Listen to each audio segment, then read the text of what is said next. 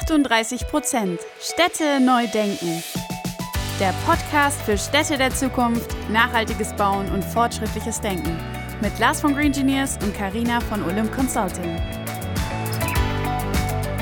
Und herzlich willkommen zu einer weiteren Folge 38 Prozent Städte neu denken. Die ewige Frage unserer Zeit, wie lassen sich bezahlbarer Wohnraum und nachhaltiger Bau vereinen? Haben wir überhaupt noch eine Chance, das Klimaruder herumzureißen? Und wo kommt die Digitalisierung in dieser Hinsicht bereits wirkungsvoll zum Einsatz?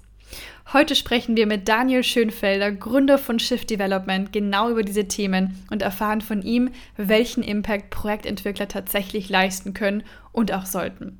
Ein tolles Beispiel, ein authentisches Gespräch und für euch hoffentlich jede Menge Mehrwert und Inspiration. Let's go! Ja, herzlich willkommen bei uns im Podcast, lieber Daniel, und schön, dass du heute da bist. Vielen Dank für die Einladung. Daniel, ich grüße dich auch von meiner Seite. Herzlich willkommen bei uns im Podcast heute zu Gast. Und jetzt starten wir direkt mit der ersten Frage rein. Wer bist du und was macht eigentlich Shift Development? Ja, erstmal erstmal mit dem äh, Eingang der Frage angefangen. Äh, mein Name ist Daniel Schönfelder, ich bin 30 Jahre alt und ich habe im letzten Jahr einen Projektentwickler, eben Shift Development, gegründet. Äh, ich beschäftige mich sozusagen, seitdem ich denken kann, äh, mit der Immobilienbranche aus vielerlei Perspektiven, äh, in aller Regel mit Bestandsgebäuden. Und das ist, ähm, würde ich sagen, auch so ein bisschen der Hintergrund der, der Gründungsgeschichte von Shift. Ähm, wir sind auf die Bestandstransformation von äh, gewerblich geprägten Immobilien spezialisierter Projektentwickler. Und wir haben einen, würde ich mal sagen, einen sehr intensiven äh, und authentischen, ähm, nachhaltigen Fokus auf äh, Immobilien. Wir sehen uns da auch als Bauherr sehr in der Verantwortung.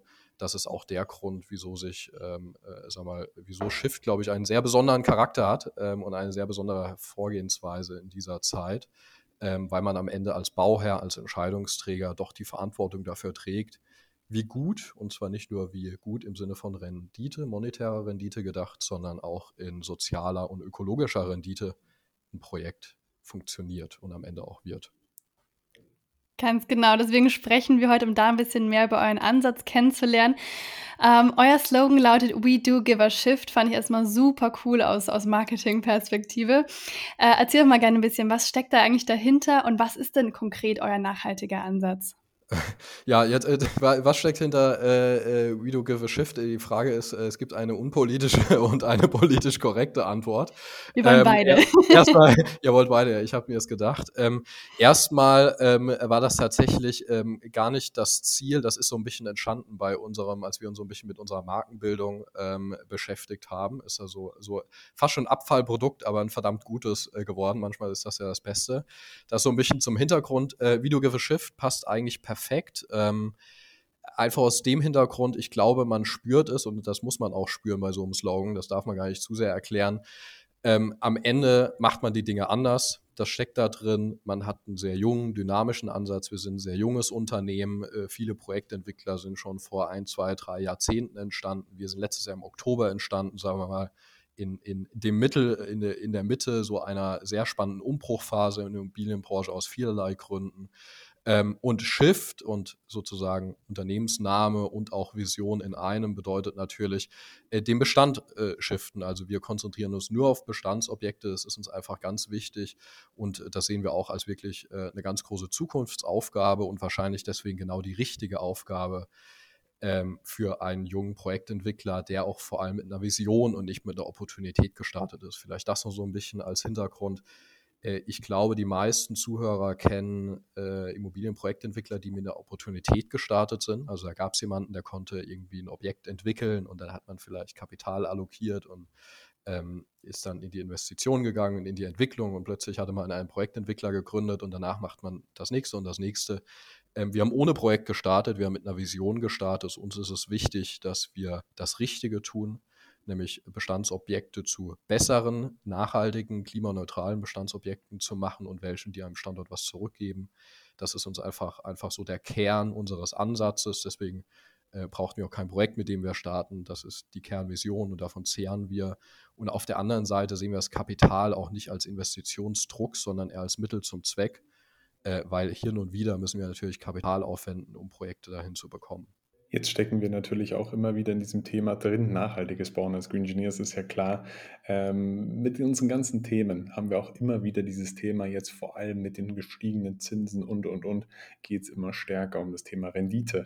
Jetzt ist es neben ganz vielen anderen Themen, wo ich weiß, dass das nachhaltige Bauen nicht immer gleich teurer ist, trotzdem sicherlich oft der Fall, dass nachhaltiges Bauen ein Stück weit mit bezahlbarem Wohnraum sehr, sehr schwer unter einen Hut zu bringen ist und gleichzeitig braucht es sehr innovative Ansätze. Wie geht ihr das Thema an und was ist dabei euer Vorgehen? Ja, also ich würde mal die Frage so ein bisschen dahingehend erweitern, dadurch, dass wir im gewerblichen Bereich unterwegs sind. Ich glaube, es gibt auch eine gewisse Deckungsgleichheit, insbesondere klar im sozialen Wohnungsbau.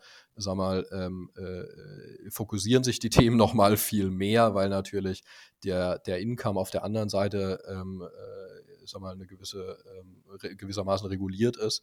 Ähm, aber im Prinzip betrifft das ja alle Bauvorhaben, diese Frage, die ich auch durchaus nachvollziehen kann. Ähm, wir sehen da nur bedingt äh, einen Widerspruch, weil wir daran glauben und wir wissen, dass man ihn auflösen kann. Du hast es ja auch schon beschrieben, es ist ja auch nicht bedingt immer teurer und so weiter. Die Frage ist ja auch immer, was denn jetzt teuer bedeutet. Am Ende nicht am Ende, sondern am Anfang beginnt ähm, alles natürlich ähm, bei, bei der Investitionsentscheidung für ein Haus. Und ähm, bei den Weichen, die man dann dafür stellt. Und ähm, wir glauben auch, und so ähm, haben wir viele Projekte in der Vergangenheit auch gesehen und erlebt, wenn man natürlich in einer relativ späten Phase sagt, okay, was ist denn jetzt mit ESG und Nachhaltigkeit und hm, und kann es nicht jemand mal beraten und wir müssen jetzt die Planung nochmal ändern und nochmal schauen, dass wir irgendwelche Ziele erreichen, die man sich dann erst steckt, ähm, liegt der Kern äh, einer, einer Mehrkostenvermeidung ähm, da drin ganz am Anfang die richtigen Ziele zu setzen. Das bedeutet für uns, dass wir, wenn wir ein Investmentmemorandum machen, dass Investoren, Banken, ähm, allerdings auch anderen Projektbeteiligten vorstellen, wir von Anfang an sagen, das haben wir mit dem Objekt vor. Das heißt, wir wollen eine gewisse Miete erzielen und gewisses Mieterklientel ansprechen in vielschichtiger Form. Ähm, wir wollen aber auch ökologische Ziele erfüllen und auch soziale Ziele erfüllen. Welche sind denn das in diesem expliziten Fall?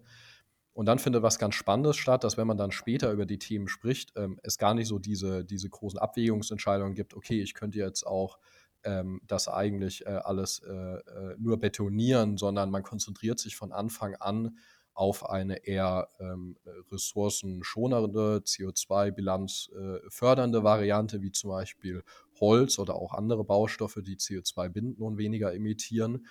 Und die Vorgehensweise im Prozess und sagen wir, die, die den äh, Planungsprozess auch sehr gut kennen, werden mir dabei pflichten, ist natürlich ein ganz anderer. Ähm, also nochmal ganz kurz dazu.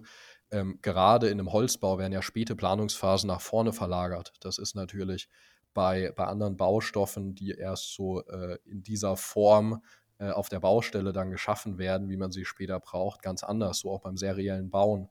Und dahin wird höchstwahrscheinlich auch die Zukunft gehen, dass man viel mehr überlegt, was können wir relativ früh ähm, denn schon auch vorfertigen in einer gewissen Form ähm, und dadurch späte Planungsphasen nach vorne verlagern. Aber dafür muss man natürlich auch ganz vorne die Entscheidung dafür treffen, das so tun zu wollen und nicht erst spät. Wenn du jetzt mal deine ganz persönliche Entwicklerbrille aufsetzt und auf die Stadt von morgen blickst, ähm, was siehst du da? Eher eine, also haben wir eine Chance auf eine nachhaltige Zukunft, mal ganz äh, platt gefragt? Ähm, oder siehst du da eher was, also siehst du eher optimistisch in die Zukunft oder ähm, siehst du da eher düster und sagst, ja, wir haben da echt ein paar heftige Brocken äh, vor uns und das wird schwierig? Ähm, also ich sehe heftige Brocken und auch, dass es schwierig wird. Ich sehe es allerdings nicht düster. Ähm, hängt einfach damit zusammen, äh, am Ende war die Menschheit doch so intelligent, äh, sich, glaube ich, äh, so ein System und so einen Wohlstand aufzubauen, ähm, der quasi aber jetzt erstmal der Erde nicht förderlich ist, aber der Mensch wird sicherlich auch wieder so intelligent sein, jetzt das System umzustellen. Da habe ich einen, schon einen großen Glauben daran. Ähm, es gibt ja auch unfassbar viele Lösungen und es gibt ja auch Wege. Also ich finde tatsächlich, also mich beschäftigt als Entwickler natürlich die ökologische Frage, also im Sinne von ökologischer Nachhaltigkeit, aber Nachhaltigkeit umfasst ja auch soziale Themen. Das beschäftigt äh, mich persönlich viel mehr, weil da sind die Ansätze noch viel schwammiger, noch etwas schwieriger in der Ausführung, etwas unkonkreter. Die Lösungen sind nicht gleich so am Horizont. Also während ich bei Baustoffen eine Entscheidung treffen kann, ähm, ist das natürlich bei, bei ähm, äh, sozialen Nutzungen äh, gar nicht so einfach, weil sie, sag mal, nicht gleich äh, kompetitiv sind zu einer kommerziellen Nutzung. Es geht ja teilweise viel auch um Gemein Gemeinwohl und das klug unter einen Hut zu bringen, ähm, das sehe ich eher als eine sehr große Herausforderung, aber auch dafür ähm, gibt es einige Mittel und Wege. Jetzt gibt es natürlich neben der Nachhaltigkeit auch immer die Digitalisierung, die oft Hand in Hand mit der Nachhaltigkeit in den Formen der, des Sozialen, des Ökologischen, des Ökonomischen geht. Wie siehst du das mit der Thematik Digitalisierung im Allgemeinen für eure Bauprojekte im Speziellen? Ähm, ist, ist, also ich glaube, aus deutscher Sicht ist das ein Riesenthema. Ähm, ich, wahrscheinlich auch andere Länder gucken da ein bisschen äh, anders drauf, weil die auch deutlich weiter sind. Ähm, ich, also wenn man Digitalisierung nicht nur begreift, dass man ein Computerprogramm bedient, sondern dass die Dinge auch ineinander greifen, äh, insbesondere was BIM anbelangt, dann äh, resultieren daraus natürlich unfassbar große Möglichkeiten. Ähm, wir zum Beispiel, was jetzt unsere zukünftigen Projekte anbelangt, äh, steht es ganz klar fest, dass wir auch bei Bestandsobjekten, da ist die Herausforderung nochmal eine andere, dadurch, dass ich ja ähm, sagen wir, noch nicht die Informationsdichte habe, das Ding aber schon steht äh, in der Realität, äh, ich trotzdem aber ein ordentliches, eine ordentliche Bestandsaufnahme machen muss, ein ordentliches BIM-Modell anfertigen muss, sodass man ja auch eine Basis hat, am Ende darauf Digitalisierungsprozesse aufzusetzen, weil auf einem gescheiten BIM-Modell kann man dann Themen wie Materialressourcenpässe, die ohne BIM kaum zu realisieren sind, muss man sagen, ähm, richtige CO2-Analysen und auch Abwägungsentscheidungen in frühen Phasen treffen. Man kann auch ähm, äh, besser Abwägungen treffen, wenn später nochmal Änderungen im Prozess auftreten, gerade auch im Bauprozess, was ja auch nicht ganz untypisch ist. Ähm, das heißt, am Ende beginnt alles mit einem guten Gebäudemodell, also mit einem digitalen Zwilling. Ähm, und daraus setzt dann ganz schön vieles auf, das idealerweise ineinander greift. Aber ja, ähm, so selektieren wir ehrlicherweise auch Planungsbeteiligte und werden sie auch zukünftig selektieren, nicht nur von der Herangehensweise, was nachhaltige Themen anbelangt, sondern natürlich auch von der Kompetenz, kollaborativ, auch digital kollaborativ zusammenarbeiten zu können. Ähm, sonst wird das Projekt auch nicht zum Erfolg führen, weil nur alle gemeinsam das auch zum Erfolg führen können. Sobald einer dabei ist, der sagen wir, nicht in einem BIM-Modell richtig arbeiten kann, ähm, wird es schwierig. Ja, ich glaube, in der Hinsicht sind wir uns alle sehr einig, dass die, die Hürden oder die Challenges in Sachen Nachhaltigkeit äh, ohne Technologie gar nicht zu, zu schaffen sind. Und da müssen einfach alle zusammenarbeiten, gerade weil bei so einem Projekt ja so viele verschiedene Unternehmen auch zusammenwirken. Ähm, was würdest du denn jetzt sagen aus deiner Sicht, was muss in der Baubranche jetzt passieren, damit wir den Hebel umlegen können? Also was sind für dich so die großen Hebel, die wirklich jetzt was verändern und Speed reinbringen? Und ähm, was können andere Firmen auch vielleicht von euch lernen? Ähm, also was die Baubranche anbelangt, jetzt gar nicht, also ganz im Speziellen die Baubranche, ähm, würde ich ähm, eins sagen, also wir fordern von Baupartnern, dass sie uns auch nachweisen können, wie viel CO2 sie emittieren durch das, was sie verbauen. Ich glaube, das können nicht so viele ad hoc. Ähm, aber am Ende muss man eine gewisse Rechenschaft auch ablegen können. Die erwarte ich auch von uns. Am Ende muss man sich auch, auch klar machen, man ist Emittent. Als Baufirma ist man Emittent, auch als Projektentwickler ist man erstmal Emittent. Wichtig ist, was danach passiert. Deswegen verstehen wir uns auch als Impact-Investor, weil Nachhaltigkeit ist nicht das, was wir sagen wir, im Prozess, im Entwicklungsprozess eigentlich machen, sondern das, was danach kommt. So verstehen wir Nachhaltigkeit. Am Ende muss ich beweisen über die Dauer, dann, wo so ein Projekt steht, also eine möglichst, möglichst sehr lange Phase, ähm, dass es wirklich nachhaltig war, was wir am Anfang gemacht haben und dafür haben wir am Anfang einmal imitiert. Und ähm, sag mal, das ist am Ende das, wo ich auch sage, was das CO2-Thema anbelangt und natürlich auch was so Themen wie Zirkularität und Rückbaubar anbelangt, erwarte ich schon von Baufirmen, dass sie dann solche Fragen beantworten können und nicht nur die Frage, was jetzt ein Bauprodukt kostet und wie lange es dauert, es einzubauen und so weiter ähm, das, was die Baubranche anbelangt. Was man ansonsten sozusagen von uns jetzt als Projektentwickler lernen kann, was andere Projektentwickler lernen können, ähm, ist im Wesentlichen, und das hatte ich eingangs schon gesagt, ähm, die Herangehensweise ganz am Anfang in einem Projekt. Ähm, am Ende muss man sich bewusst sein, ähm, man kann die Verantwortung nicht einfach so an Dienstleister delegieren. Was spezielle Aufgaben anbelangt, ja. Aber ähm, es ist einfach ganz wichtig, dass man von vornherein mit dem Investor und den Kapitalgebern gemeinsam, also die, die unterm Strich am Ende auch eine Entscheidung treffen, eine Basis findet, auf welcher Grundlage man Entscheidungen treffen möchte und welche Ziele man verfolgt. Das wird immer ähm, der Kern sein und da muss man die Branche hinbekommen. Also weg von so einem rein kapitalistischen System, mehr zu einem ökonomischen System, was natürlich auch andere Parameter, ähm, auch klimatische ähm, Klimakosten, aber auch soziale Faktoren von einem Standort mit einbeschließt. Ich sage auch immer so, so schön, wenn Lage, Lage, Lage doch alles ist, ähm, dann sollte man doch irgendwie auch in eine Lage investieren und nicht einfach nur auf die Renditekennzahlen gucken, die ja eher kurzfristig und nicht langfristig definiert sind. Da stimme ich dir absolut zu und das sind genau die richtigen Punkte und ihr habt da ein sehr, sehr zukunftsweisendes Denken, was ich sehr befürworte. Was passiert aber trotzdem? Nimm uns mal kurz mit rein in eure Zukunft. Was sind die nächsten Schritte, die ihr gehen wollen werdet und welche nächsten Steps sind für euch wichtig?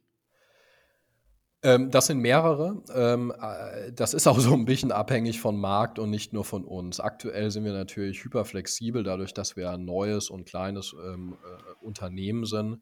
Ähm, aber wir haben schon sehr klare Ziele. Am Ende wollen wir in sag mal, eigene Projektentwicklung machen.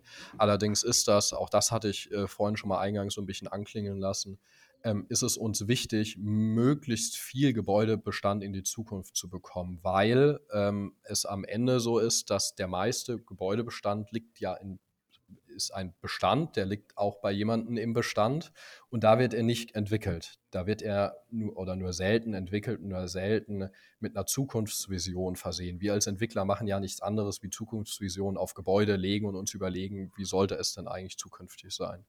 Das heißt, ähm, wir streben eindeutig an, natürlich auch eine gewisse ähm, äh, eine gewisse Marktabdeckung zu erreichen und dadurch öffnen wir uns ähm, auch sehr gerne mit unseren Kompetenzen Bestandshaltern, weil ich glaube, dass am Ende der Kern sein wird, kollaborativ an Projekte ranzugehen, nicht mehr in diesen kurzfristigen Lebenszyklen zu denken.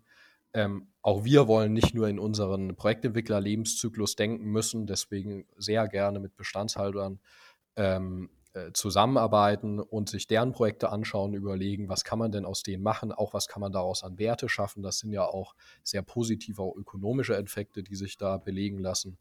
Ähm, das ist uns sehr wichtig. Äh, dann denken wir natürlich darüber nach, auch aus den Berliner Stadtgrenzen, auch wenn wir eh jetzt schon überregional aktiv sind, auch da ähm, drüber hinaus zu wachsen. Und, und das ist auch nochmal ein Punkt, ähm, dadurch, dass wir Impact-Investoren sind, haben wir immer so ein bisschen Trennungsschmerz, wenn wir fertig sind oder befürchten, den Trennungsschmerz zu haben, ähm, weil wir vorher sehr viel Liebe aufgebracht haben, um die Objekte auch einfach, einfach ähm, sehr behutsam äh, zu entwickeln. Ähm, das heißt, äh, wir streben es schon an, natürlich den Impact ähm, auch langfristig in der Vorstruktur auch äh, messbar machen zu können und ähm, dann gemeinsam mit einem Partner. Also ich glaube nicht, dass wir das alleine aus unseren Stücken heraus tun. Das wäre ein bisschen äh, ein bisschen überambitioniert, aber so in der Zukunftsvision in drei, vier Jahren, man sagt, man hat einen Artikel 9 vor, in die man die Objekte rein entwickelt ähm, und da auch langfristig sicherstellt, dass man den Investoren gegenüber auch Rechenschaft ablegen kann. Ein Beispiel, wir haben Objekte, die ähm, natürlich soziale, äh, äh die soziale Zusammenhalt an den Standorten fördern, indem wir zum Beispiel auch Seniorenarbeit und so weiter in diesen Objekten fördern. Jetzt stellt man sich mal vor, es gibt einen Immobilienfonds, in den primär Rentner anlegen, ist ein Rentenfonds. Wie schön wäre das? Also fände ich auch schön, würde ich auch gerne rein investieren. Es gibt einen Rentenfonds, der mir nicht nur verspricht, dass er mir irgendwie ein bisschen Rendite hinten bei rumkommen lässt, ähm, sondern natürlich zusätzlich auch es so langfristig und nachhaltig in diese Objekte investiert, dass ich als Rentner was davon habe, weil er gleichzeitig sicherstellt, dass lokale Infrastruktur für ältere Menschen ähm, vorhanden ist. Ich glaube, da würde ich doppelt gerne rein investieren und das ist so eine Zukunftsvision. Ein total spannender und schöner Gedanke und auch nochmal, was du vorhin gesagt hast, dieser kollaborative Ansatz, den unterstütze ich total, finde ich, finde ich sehr, sehr cool. Ähm, jetzt hat, bleibt mir die letzte Frage übrig, auch wenn ich nicht so eine, so eine elegante Überleitung wie Lars sonst immer finde. Ich mache es einfach kurz und schmerzlos. Äh, Daniel, in welcher Stadt der Welt warst oder bist du am liebsten und ähm, welchen Einfluss haben dabei die Gebäude oder die Architektur? Ähm, ja, sehr schwierige Frage. Ähm, ich, ich wohne in Potsdam und ich bin am liebsten in Potsdam, weil da meine Familie und mein soziales Umfeld ist. Ähm, und ich finde ähm, vielleicht das auch so als Gedanken, ähm, auch nochmal, um den Gedanken den Zuhörern auch mitzugeben, ganz spannend. am Ende, wo ist man denn wirklich am liebsten? Doch nicht, weil jetzt irgendwie hier vorne ein ganz tolles Gebäude hingestellt worden ist, ähm, sondern weil die Umgebung und natürlich auch die, die ähm, Lebensqualität einfach hoch ist. Die Stadt Potsdam hat das. Und nebenbei, ich komme eigentlich aus Speyer, einer kleinen pfälzischen, sehr historischen Stadt. Ähm, und äh, äh, irgendwie glaube ich deswegen auch so, so gerne in Potsdam zu wohnen und manchmal so ein bisschen dem Trubel äh, in Berlin, wo wir unser Büro haben, auch mal äh, zu entkommen und da mit der Familie zu sein, weil auch Potsdam eine sehr historische Stadt hat und auch den historischen Charme. Und dann zurück zu, wieso Bestandsentwicklungen eigentlich das, das wirklich Spannende sind. Ähm, der Gebäudebestand, der hat halt einen gewissen Charme, weil da ist eine Historie mit verbunden. Das kann ein Neubau und wird es nie leisten. Also es kann wunderbare Architektur irgendwo geben und trotzdem stehen wir auch vor alten Gebäuden, gucken uns die an und haben einfach Gefühle, weil wir Menschen sind, ähm, die man einfach in keinem Neubau bekommen kann. Und äh, das ist zusätzlich ein Ansporn, äh, aus Bestandsgebäuden natürlich äh, auch spannende Objekte zu machen, die auch langfristig das den Menschen zurückgeben.